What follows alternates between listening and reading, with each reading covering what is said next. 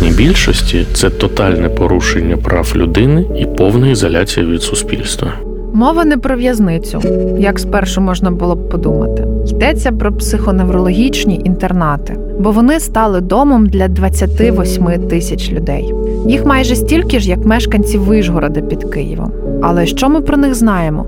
Є батьки такі вже пенсіонного віку за 70 років. Ну а є такі, що просто родичі втикають інтернат і користуються цим. Квартири відбирають там і ще щось. Лініві голубці насипано рис, м'ясо, капуста насічена.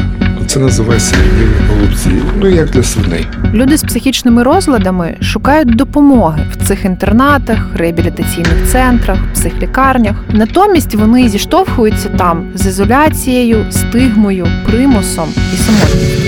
Це будинок звичайний з гратами на вікнах за містом, віддалена територія, прихована. І моя задача як стажера, консультанта, ти просто смотрящий. В кімнаті там 15-20 людей. Поклали мені матрас на виходу з цієї двері, щоб я якби там спав. Якщо людина захоче вийти в туалет, щоб вона мала в мене якби впертися, щоб вона не могла просто вийти. Мати в мене була така маленька.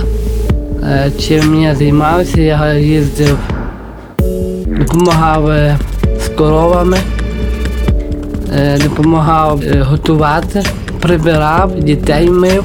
Як до вас ставилися в інтернаті? Погано. Як не опустити руки, якщо суспільство не дає тобі шансу на відновлення? Як вийти з закритого закладу і почати інше життя? Ну і як продовжувати боротися за свої права? Дайте мене водив пар, пар. Перший раз водив мене в пар. Показував мені там каруселі, показував мені. Ми з Віталіком гуляємо, ходимо в магазин, на посту ходимо з ним.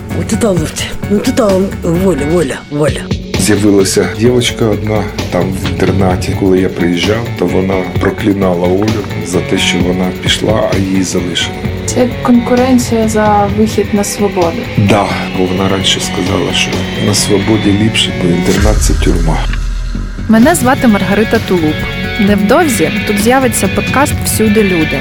Ви почуєте історії людей з різними психічними розладами. Вони розкажуть вам про свою боротьбу з недосконалими законами і з системою державних закритих закладів. Розкажуть, бо вірять. Суспільство, врешті, простягне їм руку допомоги.